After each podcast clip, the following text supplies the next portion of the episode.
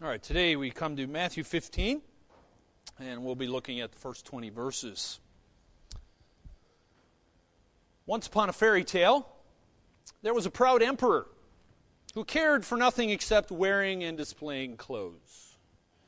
He hired two swindlers who promised him the finest, best suit of clothes from a fabric invisible to anyone who was unfit for his position or hopelessly stupid.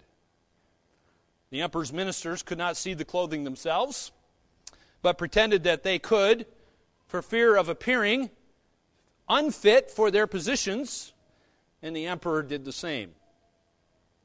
Finally, the swindlers reported that the suit was finished. They mime dressed him, and the emperor marched in procession before his subjects. The townsfolk played along with the charade, not wanting to appear stupid. And then a child in the crowd blurted out that the emperor was wearing nothing at all, and the cry was taken up by other people eventually. You might be familiar with that story. It comes from Hans Christian Andersen. In our text today, Jesus was, sorry, Jesus is going to reveal that the religious leaders were wearing nothing, spiritually speaking. And as usual, Jesus is not afraid to speak the truth like some of the people in the crowd were. And he does this in, the, in a debate uh, with the Pharisees and uh, the scribes. And, and, the debate is over the washing of hands, this particular ritual that they, uh, they believed in. And so today we're going to see the theme is this that true purity comes from with, within the inner person of the heart whereas empty religion comes from external codes of conduct. Well, let's jump into our passage here. We're going to see that the, uh, the scribes, or the Pharisees and the scribes, challenge Jesus here in the first two verses. Look at verse 1, Matthew 15, verse 1. Then Pharisees and scribes came to Jesus from Jerusalem and said, Why do your disciples break the tradition of the elders? For they do not wash their hands when they eat. What we have here is probably a, an official delegation. Uh, notice where they're coming from. They're coming from Jerusalem. Why are they coming from Jerusalem all the way up to the northern region of Galilee to meet Jesus? Well, they want to test Jesus' knowledge and his faithfulness to the Torah, which was the Jewish law, the written law. And they want to do it in both the written and the oral parts, by the way. The mention of Jerusalem, uh, of course, is you need to understand is stressing uh, the hostility against Jesus' building. Uh, the, the, the action, if you will, in the book of Matthew is, is moving to the climactic part, which, of course, is the Passion Week. The leaders of the Jews, notice they don't focus on Jesus but they focus on his disciples as, as the representatives of Jesus' teaching. Maybe they feel it's a bit easier to pick on them. I don't know. But it's interesting in verse 2, there's, there are three present tense verbs in verse 2. Uh, you'll notice the, the first one do. Why do your disciples break the tradition of the elders? For they do not wash their hands when they eat. There's a lot of present tense going on there, and the idea is that the, the Bible, God's showing us that, that you know, they, they thought there was a lot of violations that these disciples had against the Jewish tradition. And did you notice what the Pharisees accused the disciples of breaking? Did you notice? Verse 2? They're accused of breaking the tradition of the elders. They, and by the way, they're not accused of breaking Scripture. They were accused of, break, uh, breaking the oral tradition, not Scripture, not the Old Testament. They're accused of breaking oral tradition. Now, that's key to understanding this passage. Now, you need to understand something in Jesus' time period. These rules for the conduct of daily lives were transmitted orally and they were later written down in, in uh, a, a, book, if you will, what the Jews called the Mishnah. It was an, and, and in fact, in the Mishnah, there's an entire section that's filled with details of just washing your hands. They originally had a good purpose, by the way. Uh, they actually called it building a fence around the law. So, in order to keep from breaking the law, they, would, they, they had these, these other rules to help them not break the law. They called it building a fence around the law. In other words, these traditions were to keep the common people, not just the Pharisees, but common people, from accidentally breaking the law. But the huge number of details, what, what ended up happening is it became something very burdensome to, to the Israelites, to the common Jew. Now, verse 2 says the disciples were accused of not washing their hands when they eat. Now, this particular rule uh, does not come from the Old Testament, uh, doesn't come from the written Torah, but apparently, is, uh, as far as I understand, is something that actually comes um, or, or originated in the Pharisees' desire to extend the ritual that was required of the priest. Remember, when, when priests were to come into the tabernacle, there was a, a laver or a basin there, and God told the, the priest, when you come into my presence, you wash your hands in that laver or basin. So apparently, the, the tradition ended up coming from that, and then they ended up extending it to everybody, when originally God said it was only for the priest coming into the tabernacle or temple. And so they ended up, the Pharisees ended up, you know, adding to that, of course, and it, uh, it became something that every ordinary family in Israel was supposed to do at mealtime. Well, next we see Jesus' response to the Pharisees, starting in verse 3. Verse 3 He answered them, And why do you break the commandment of God for the sake of your tradition? For God commanded, Honor your father and your mother. And whoever reviles father or mother must surely die. But you say, if anyone tells his father or his mother, what would you have gained from me in giving? In, what gain from me is given to God. He need not honor his father. So, for the sake of your tradition, you have made void the word of God. You hypocrites! Well did Isaiah prophesy of you when he said, this people honors me with their lips, but their heart is far from me. In vain do they worship me, teaching as doctrines the commandments of men. We'll stop there. Now, I really like Jesus' response here. Notice, first of all, my first question for you is this Did Jesus defend his teaching?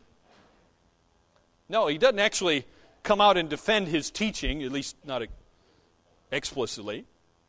He refuses to defend his teaching, but instead we see him going on the offensive against the Pharisaic tradition here. why would he do that? Well, I don't know, but this I do know that their sin was something that was very serious. Jesus gets, gets to the hard issues here, dealing with their sin. Jesus, in fact, just disregarded the man made teaching of the elders.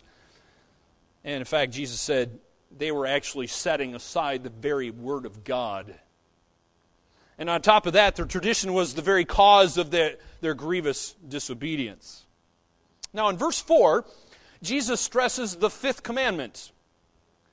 But also the fact that the, the, there's two quotes, he, he's quoting from the book of Exodus uh, here. And notice Jesus says, God commanded this. Jesus is saying God commanded this. This is not oral tradition from the tradition of the elders. No, God commanded you to do this. Jesus makes that very, very clear here. And this command is, again, it's not oral tradition. God commanded it, coming from the book of Exodus. So when Jesus says honor your parents, he means do it all the time. Not just when you're five years old, but all the time even when you grow up. He meant not just to hold one's parents in high esteem, but he meant you need to care for your parents even when you are grown up and out of the home. And he meant care for them financially as well as in other ways. And so this command is applicable not just when you're young, but this is applicable for us even as adults as well.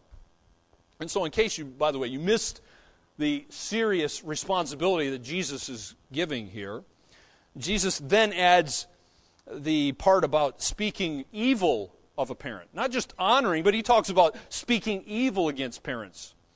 interestingly enough, the context comes from Exodus 21, and the context of Exodus 21, anybody know what the context is? So Jesus, as, he, as he's talking about speaking evil against your parents, he's quoting from Exodus 21, and the context is about capital punishment. Interesting, isn't it? So Jesus wants to show how serious the, uh, these responsibilities to parents were, which, of course, the Pharisees and the scribes were not taking this responsibility seriously. Well, sadly, the first words in verse 5, notice, is but you. Often that's not going to be good when Jesus is talking about responsibility and the next words are but you. And so, what is he doing here? Jesus is highlighting their serious error that they have made. Now, it, it, the, one of the companion passages is in the book of Mark, and Mark actually names this practice as, uh, practice as Corban. Uh, Corban means a gift devoted to God. This was property or money pledged to the temple to be given after a person died. It was, it was kind of similar to someone's last will and testament, if you will. That money could no longer be used for outside things, eh, for example, like caring for one's parents. However, interestingly enough, it was available to the person who was pledging it, and they could use it during their lifetime until they died. But it was off limits to the parents. Now, here's the end result this tradition allowed children to escape their biblical obligation to take care of their parents. It was not something in the Bible. But it, again, it was, it was, just oral tradition that, the, that the, the Jews had added to the law. Now, look at these sobering words in verse 6, because God says, he said, well, if you look at verse 6, it says, uh, He need not honor his father, so for the sake of your tradition, you have made void the word of God. The word void there means to legally invalidate or revoke the very word of God. They were doing this through their tradition. Now, what's the point? Jesus emphasizes the negative results when tradition is placed over Scripture. Should tr- tradition, church tradition, or family tradition, or any other kind of tradition ever be placed above Scripture? No, no way. Jesus is is validating Scripture always trumps tradition. And by the way, the Bible, the God's Word, should always be our final rule for faith and practice. Whether that's for our church or your individual life or your family or by the way, that should also carry over into the workplace. So Scripture is our final authority, at least for our church it is. But sadly, they didn't believe that truth. And so, as a result, notice what Jesus calls them. Jesus calls them hypocrites. That's an interesting word. One commentator said this.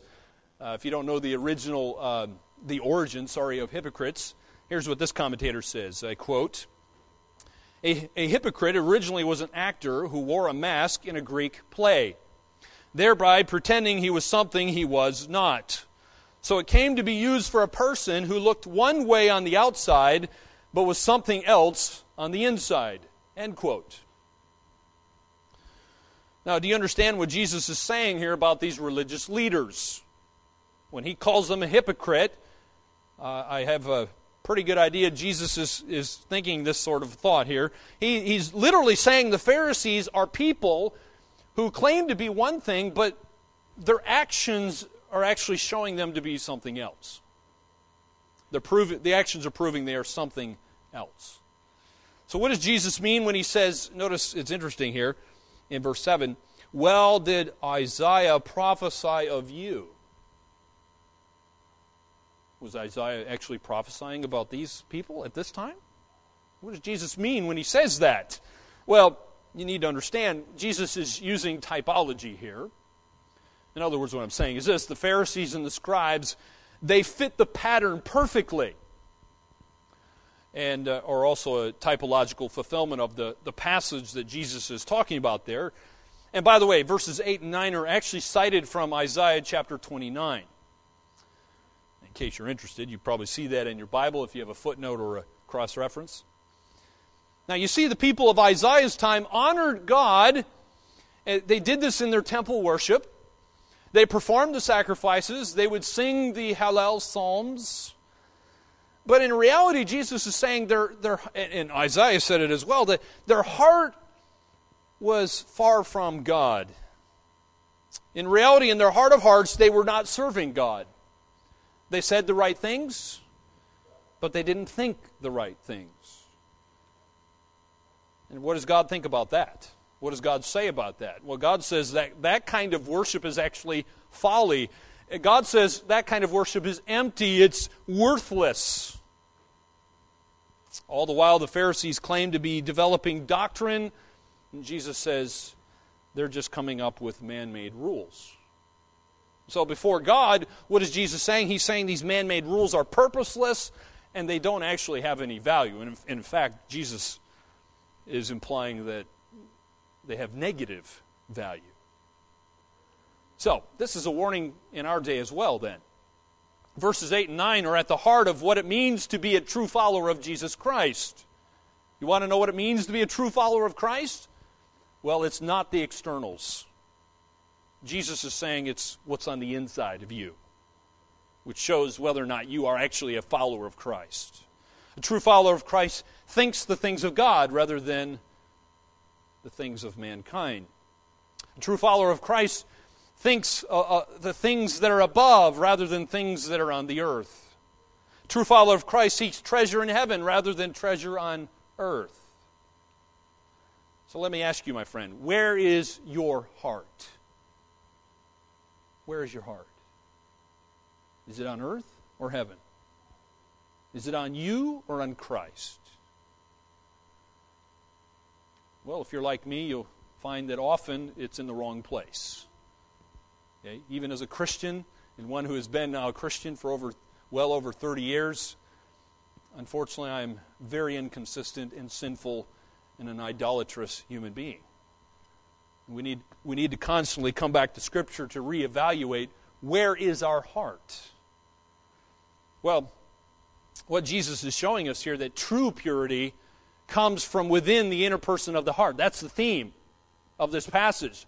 True purity comes from within the inner person of the heart, whereas empty religion, the, the, the kind of religion of the, the uh, Pharisees, for example, comes from external codes of conduct. So let's not be guilty of empty religion. Then in verse 10, we see Jesus' teaching of the crowd. He didn't want to leave them out. So look at verse 10. Verse 10. And he called the people to him and said to them, Hear and understand. It is not what goes into the mouth that defiles a person, but what comes out of the mouth, this defiles a person. So Jesus had made his point to the Pharisees. He wanted to make the, the, the uh, certain the crowd understands the issue as well. He didn't want to leave them out. Uh, apparently, the, the crowd's kind of standing off in the background. They're probably listening to this, uh, probably a rather heated discussion between Jesus and this delegation from D- Jerusalem. But now we see Jesus, he, he actually, instead of leaving them in the background, he brings them to the forefront. Why, you say? Well, obviously, Jesus intended to teach them. It's almost like Jesus looks at the Pharisees and the scribes as, as, as impossible and, and pointless, he wanted to teach the crowd, so he brings them to the forefront. Well, so far the attention's been on the external tradition and its authority. And here we see Jesus turning to the deeper issue of inner purity. He wants the crowd not just to hear, but notice he wants them to understand the truth as well. Interestingly enough, in the Greek, that word understand is in the present tense, which just means it's, it's, it's, it's something ongoing. It's continuous, in other words. It's not a one time action. Jesus wants them to continually understand. He's calling them to continually understand and to have an ongoing hearing. Now, why is that important? Well, if, let me put it this way if all the, the crowd did was just listen, then they're just going to remain the crowd.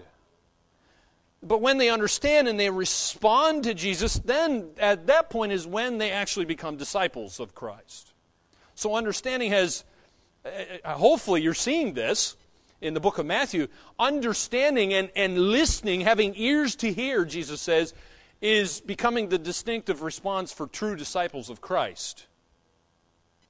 Otherwise, you just, you're still the crowd. You're not in the inner circle, if you will. Well, look, at, look now at verse 11. What an amazing statement in verse 11.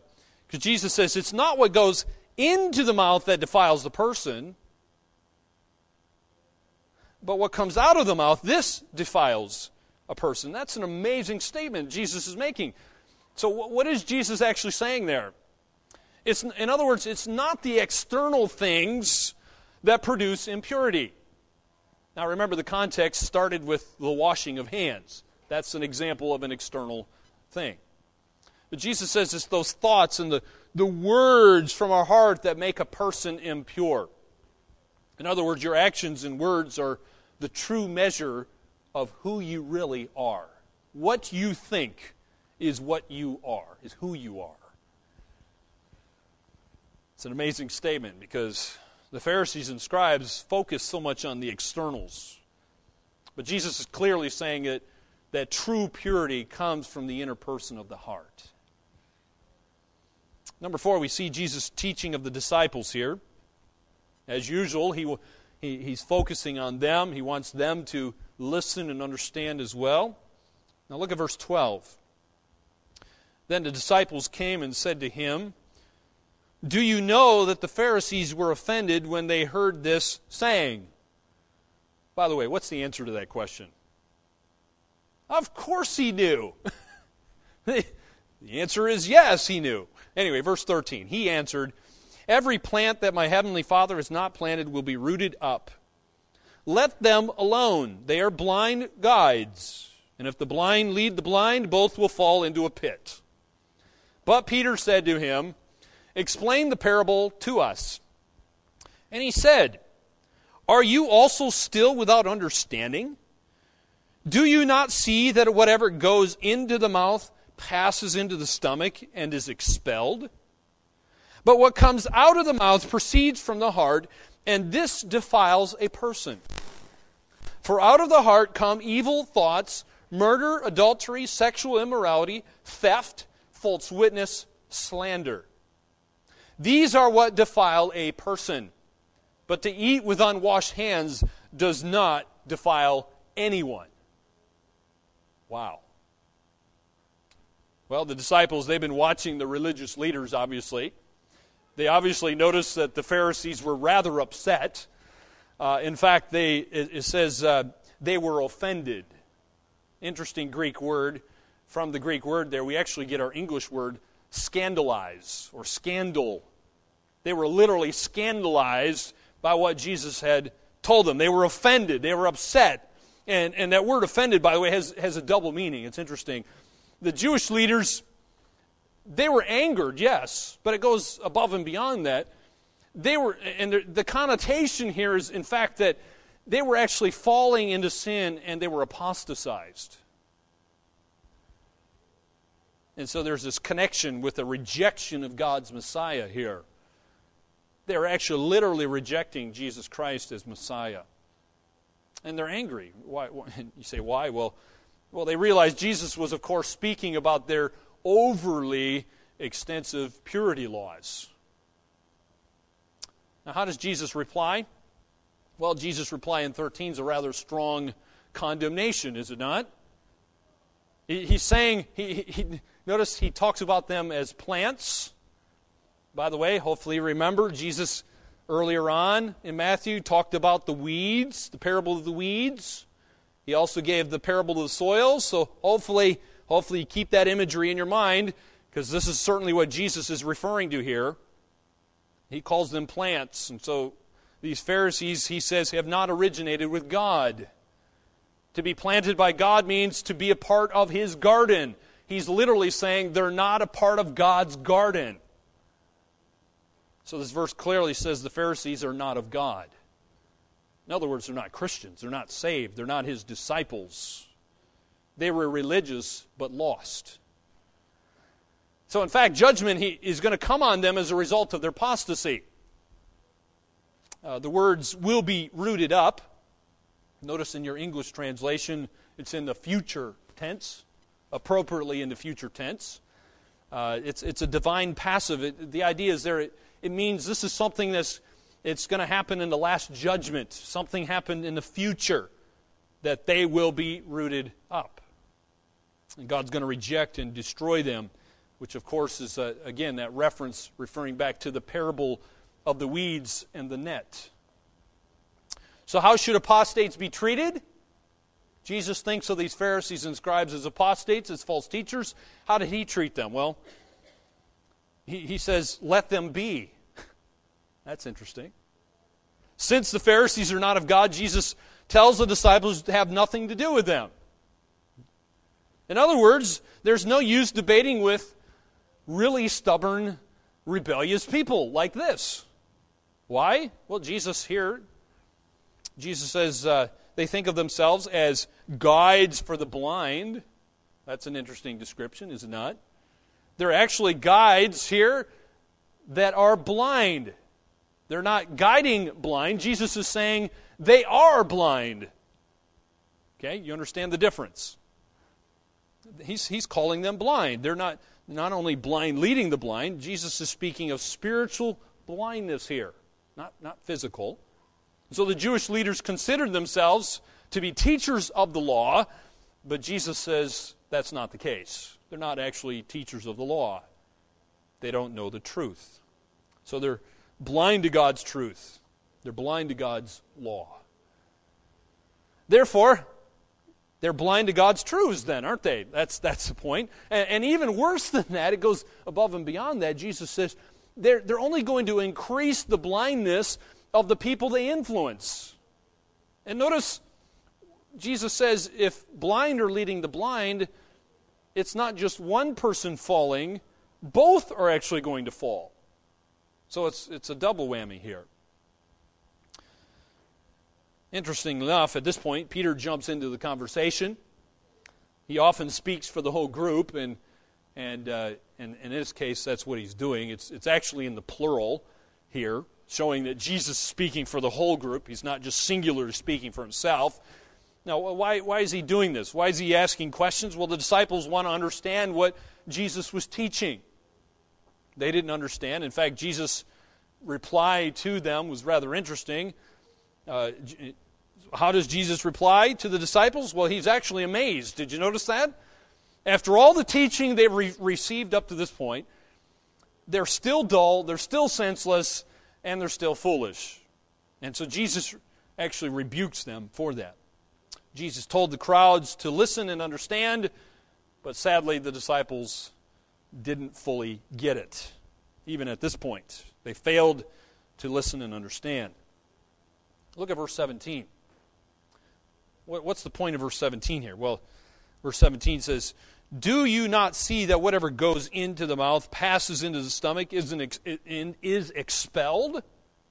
What's the point of that? Well, Jesus' point is that the, he's talking about the natural process of your body, of course. The body, you know, when you eat, you don't normally think about that whole process too much, do you? Unless something goes wrong.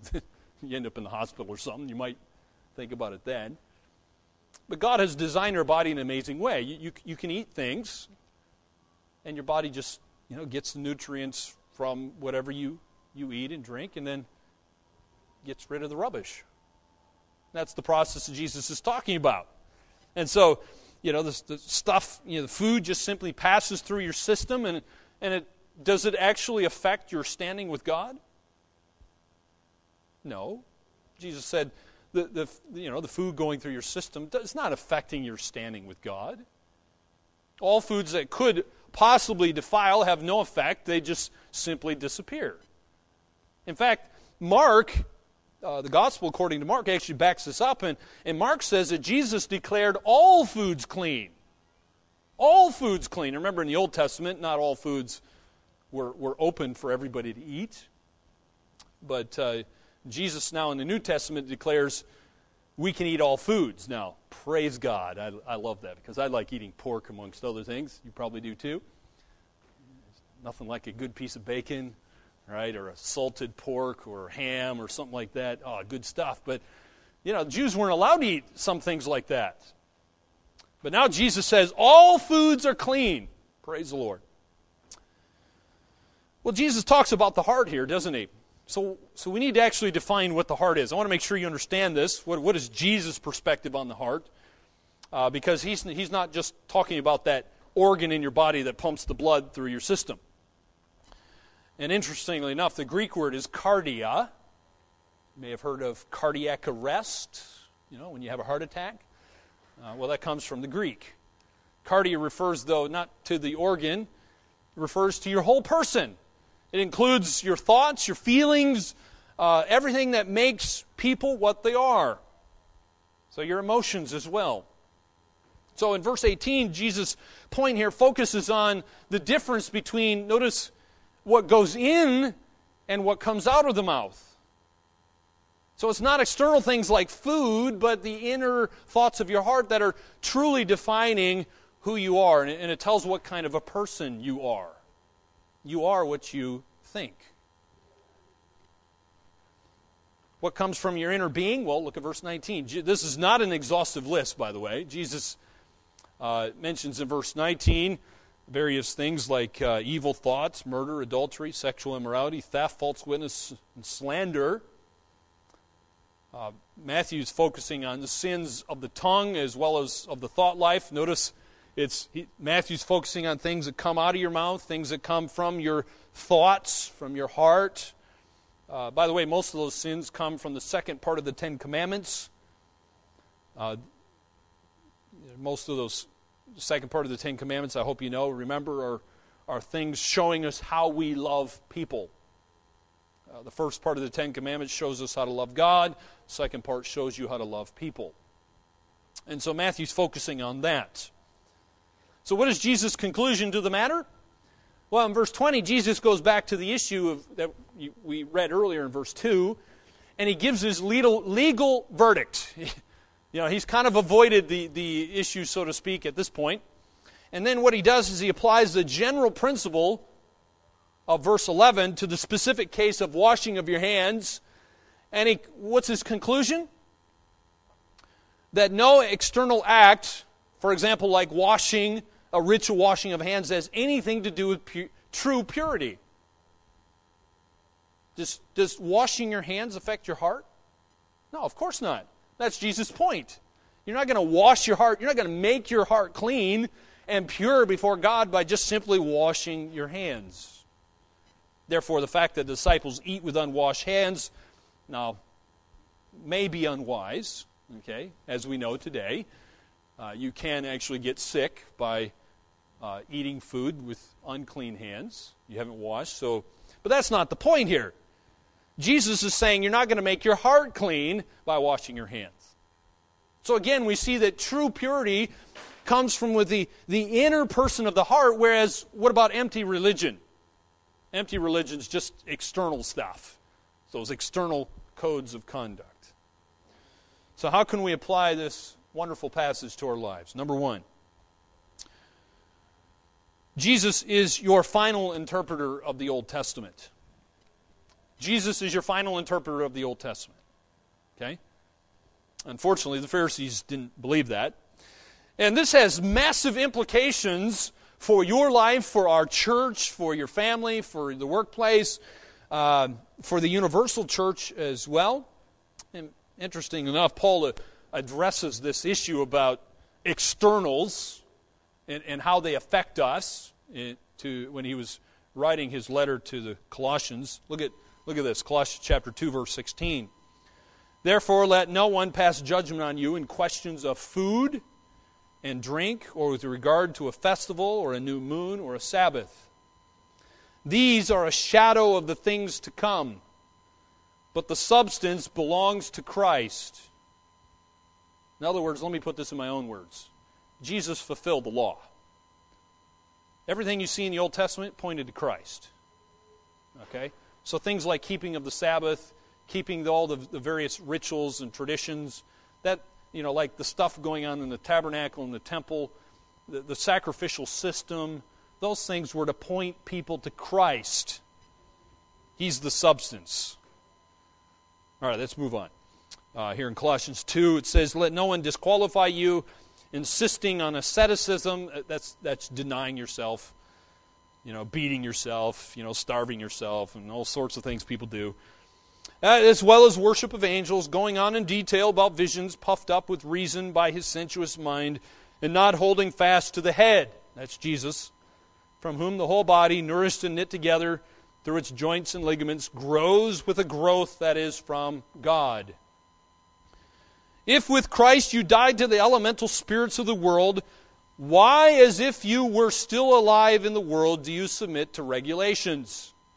Here's just a few regulations. Jesus mentions three of them here do not handle, do not taste, do not touch. Referring to things that all perish as they are used according to human precepts and teachings. These outward external things he's talking about there, these things have indeed an appearance of wisdom in promoting self made religion and asceticism and severity to the body, but they are of no value in stopping the indulgence of the flesh. If you don't believe that, just ask Martin Luther when you get to heaven, because he tried it all sleeping on concrete floors, starving himself, whipping himself, beating himself. You know, he, he tried all those sort of things. It doesn't work. Number two, human teachings must always be judged on the basis of their adherence to the truths of God found in the Bible. Now, there's a problem that you and I need to fight against. Uh, many Christians, many Christians have their favorite standards that are uh, unfortunately often raised to the level of doctrine. And uh, we, we often do this, by the way, both in the area of of theory as well as our practice. Now, you need to understand something about me. I grew up in a fundamentalist tradition where it was essential to have standards for almost everything. So, when I grew up, you know, we had all sorts of traditions. Uh, for example, I don't have time to talk about all of them, so I'll just give you two so you can get an idea of the fundamentalist tradition I grew up. For example, uh, we were not allowed to go to movies. Never allowed to go to movie theaters. Uh, women were not allowed to wear pants. Right? So we had all these sort of external rules that we were supposed to follow. And, and in and of themselves, those standards are not necessarily bad things. It, uh, you know, most of them were actually good things and helpful. Uh, many of them ended up being institutional rules, like in my Christian school I went to. And uh, all institutions need rules, by the way. So you know, many, many of those things were, were helpful. But what happened in, in my life and, and a lot of people, probably most people, is, is the external uh, things uh, ended up becoming signs of what a true Christian looked like. And if you didn't follow those external standards, then you were not looked at as a Christian. And so I felt that if I strictly followed those standards, then I was godly, when looking back now, in reality, I wasn't godly. Now, here's the deal. Okay? Here's the deal. Our lifestyle, as well as our doctrinal system, must at all times flow out of the demands of God's revealed truths. Okay? Not just church tradition or any other tradition. Okay? I'm not saying that all church tradition is bad. That's not the point.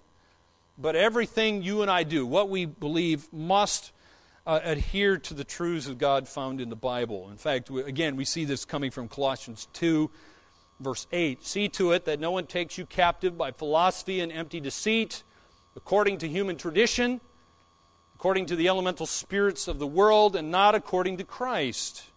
For in him the whole fullness of deity dwells bodily and you have been filled in him who is the head of all rule and authority. So, as you can see there, a lot of times there's philosophies and, and human tradition that, with a lot of people, ends up trumping Christ. And it shouldn't be that way. He's the head of all rule and authority. So, judge everything according to God's word. Number three. be most concerned about purity in the eyes of God. Be most concerned about purity in the eyes of God. The reality is, though, uh, people are often more concerned with looking good on the externals.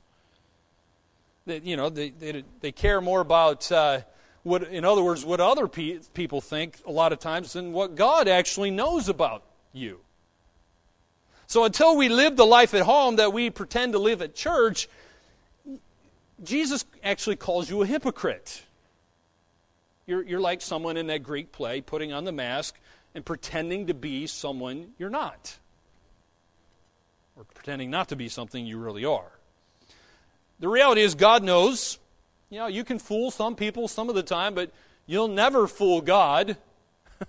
God knows your heart, He sees what's going on inside you.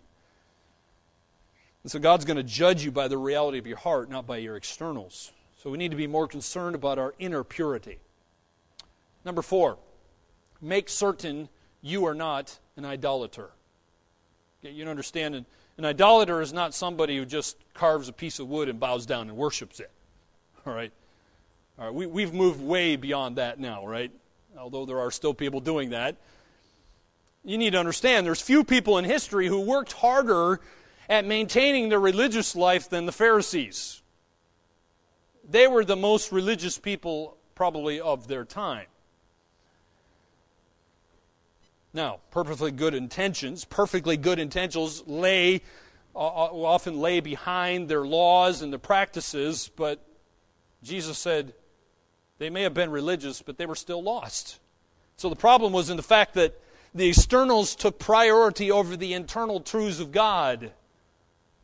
Jesus mentioned some of those. Remember, for example, they didn't honor their parents. But, you know, they were quite quite into the tradition of washing their hands. You know, they always washed their hands before and after dinner, but they didn't honor their parents.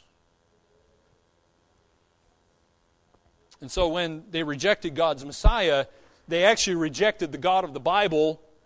And what that often ends up happening is it, ends up leading us to do more externals because we got to make up for, for the, the truth we rejected. So we got to do other stuff to kind of you know, help us make, make us feel better. And so when the inner reality is gone, then external appearance is, is all we have left. And you know what that is? That becomes idolatry. Number five, consider the sins of your heart before you consider the actions of your life. My, point here, and I think Jesus' point is remember that true purity comes from the inner person of your heart. That should be your focus. Okay? When that's right, all the external things, what you say, what you do, is going to be right. The problem with the Pharisees was the false order of their priorities, and that's our difficulty as well, by the way. All right? Uh, probably most of us are little Pharisees. I certainly was, and probably still am in some ways, uh, probably too many ways. We all have blind spots. And so until the heart is changed, actions are never going to be sufficient, then, are they? Uh, if you have evil thoughts controlling your mind, then you shouldn't think your actions are actually godly. Uh, for example, I mean, there's uh, internet pornography is a massive problem, even within the church today. Hopefully, not in us, I hope. If it is, then we need to have talk about that. But uh, there, there's many people who claim to be Christians, particularly men, even, uh, massive problem. I've read statistics that, like, for example, within the United States, 50% of the men that go to church look at internet pornography. It's a massive problem. And so, what can happen is guys, guys and ladies, you know, they look at this stuff too. You know, they can, they can think they're okay, you know, and, and you know, go to church and sing praises to God and read their Bibles and go and witness and to give money to God and do all this other stuff but they have very evil, wicked thoughts. Their heart is far from God. And then they go and then they put on this charade in church. And so when we're immersed in such wicked thoughts, I mean, how can we go somewhere and actually be pretending to serve God? God's not impressed. God's going to think about us the same way He did here in verses 8 9. This people honors me with their lips, but their heart is far from me. In vain do they worship me, teaching as doctrines the commandments of men. So, we shouldn't do that, should we? We need to get our house in order first. Well, my friend, how about you? How about you? Do you stand before God with clean hands only? Yeah, I'm not saying clean hands are bad, but is that is that you know the is that the only thing? You know, do you get the, the mere ceremonial religion light right? Or do you come with a new clean heart? By the way, washing our hands in a religious way is, is not the issue today. Okay? But the principle certainly applies in other areas. Okay? So don't just focus on washing hands, because we don't really do that in a religious way. I mean, I'll give you some examples. For some people, this type of ceremony or religion means good works. Uh, maybe perhaps giving money to poor people or donating to charity. Uh, for some people, it might look like, um, you know, they, they try to have religious observance in other ways. You know, some people, you know, they'll attend church services regularly, they're always faithful.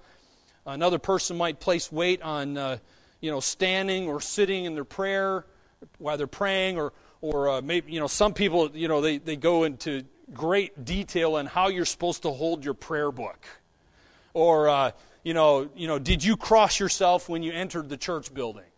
You know th- these are sort of things that people really make big deals out of them, and, and other things. And so, if you've been understanding religion in these or similar ways, you, you might have discovered that ceremonial things do nothing to actually change the nature of your heart. You know, how you hold a prayer book and how you sing or, you know, you know when you pray, if, if you're on your knees or standing, doesn't, isn't going to change your heart. So, regardless of how often you go to church, you're still going to have sin coming out of your heart.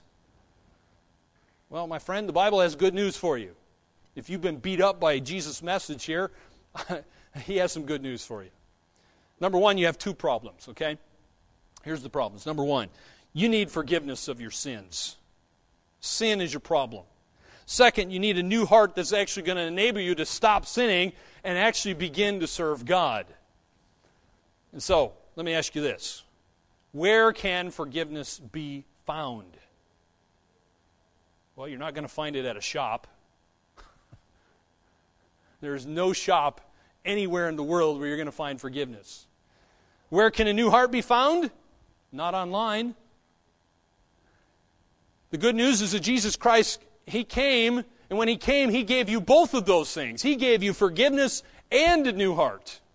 And so when He, he died on the cross for your sin, He made forgiveness possible. He bore the punishment for your sin. He took your place. Propitiation means that Jesus was a wrath absorber. He received God's wrath that you deserve. And then he rose again to impart the Holy Spirit. By the way, the Holy Spirit is the source of new life. And it's God alone who can give you a heart that's actually capable of loving and serving Him. And so, my friend, do you want a new heart? Or do you want to be like the Pharisees and the scribes who never received that new heart? And as a result, when they died, they went to hell. Which do you want? A new heart well, my friend, the only place you're ever going to get ever going to get it is from God. So the invitation to you and to everybody is please come to God and ask for this new heart.